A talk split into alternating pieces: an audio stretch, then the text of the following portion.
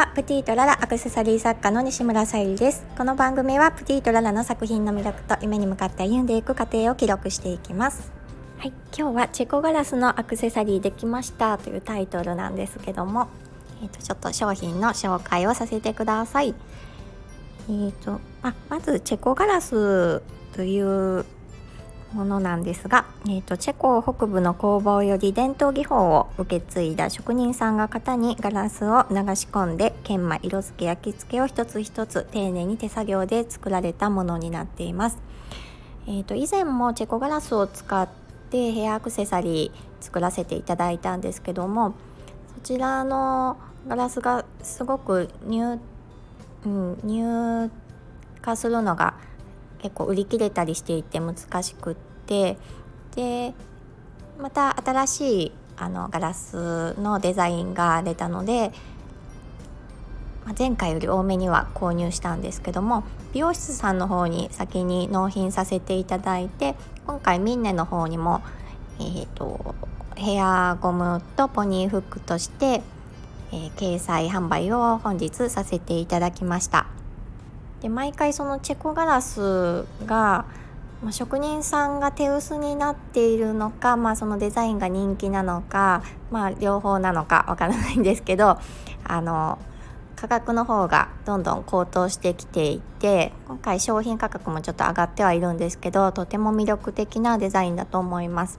で概要欄の方に、えーとブログのリンク貼ってありましてそちらの方にあの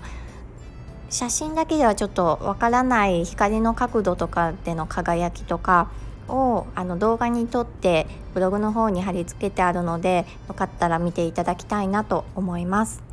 で今回ポニーフックとヘアゴムと両方、まあ、各1点ずつ掲載させていただいたんですけどもやっ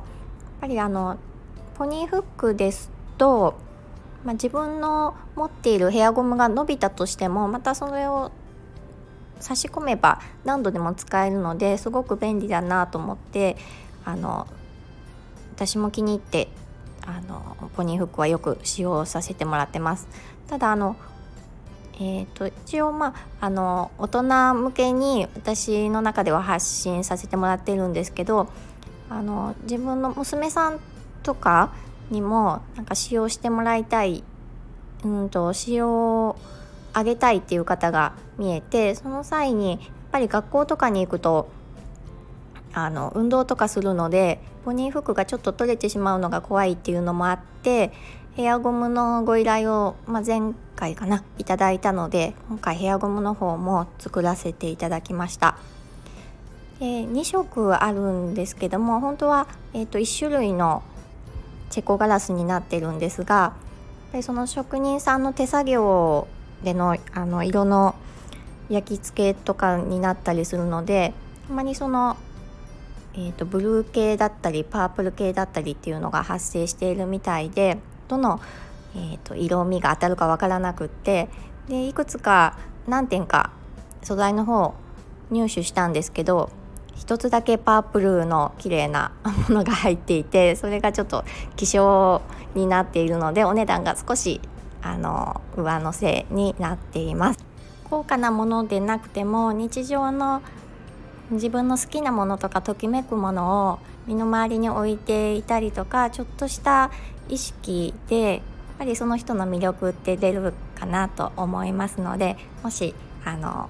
見ていただいて気に入ってくださったらビビビッときたら ご購入いただけたら嬉しいです。た販売サイトの方も概要欄に掲載させていただきますのでよろしければ見てください。はい、今日はあの次のオーダーでレジンを使ったヘアゴムアクセサリーをご依頼いただいてたので作っていたんですけどそちらの方は、まあ、あの無事うまく2点ともうまく作れましてまたあの掲載はさせていただこうかなと思うんですけどももう1点ちょっと欲張って作ろうかなと思ったら失敗しちゃってまあ、あの失敗は成功のもとって言いますけど、まあ、一瞬やっぱり失敗してショックですよね。素材も無駄になりますし。までもあの潔くちょっと諦めて次に向けてまた作品を作っていこうかなと思います。はい。えーと、ツイッターツイッターにもそのちょっと失敗したところ載せましたし、えーと、インスタだとストーリーにちょっと流しましたのでまたよかったら 見てください。はい今日も聞いてくださりありがとうございます。プティとララさゆりでした。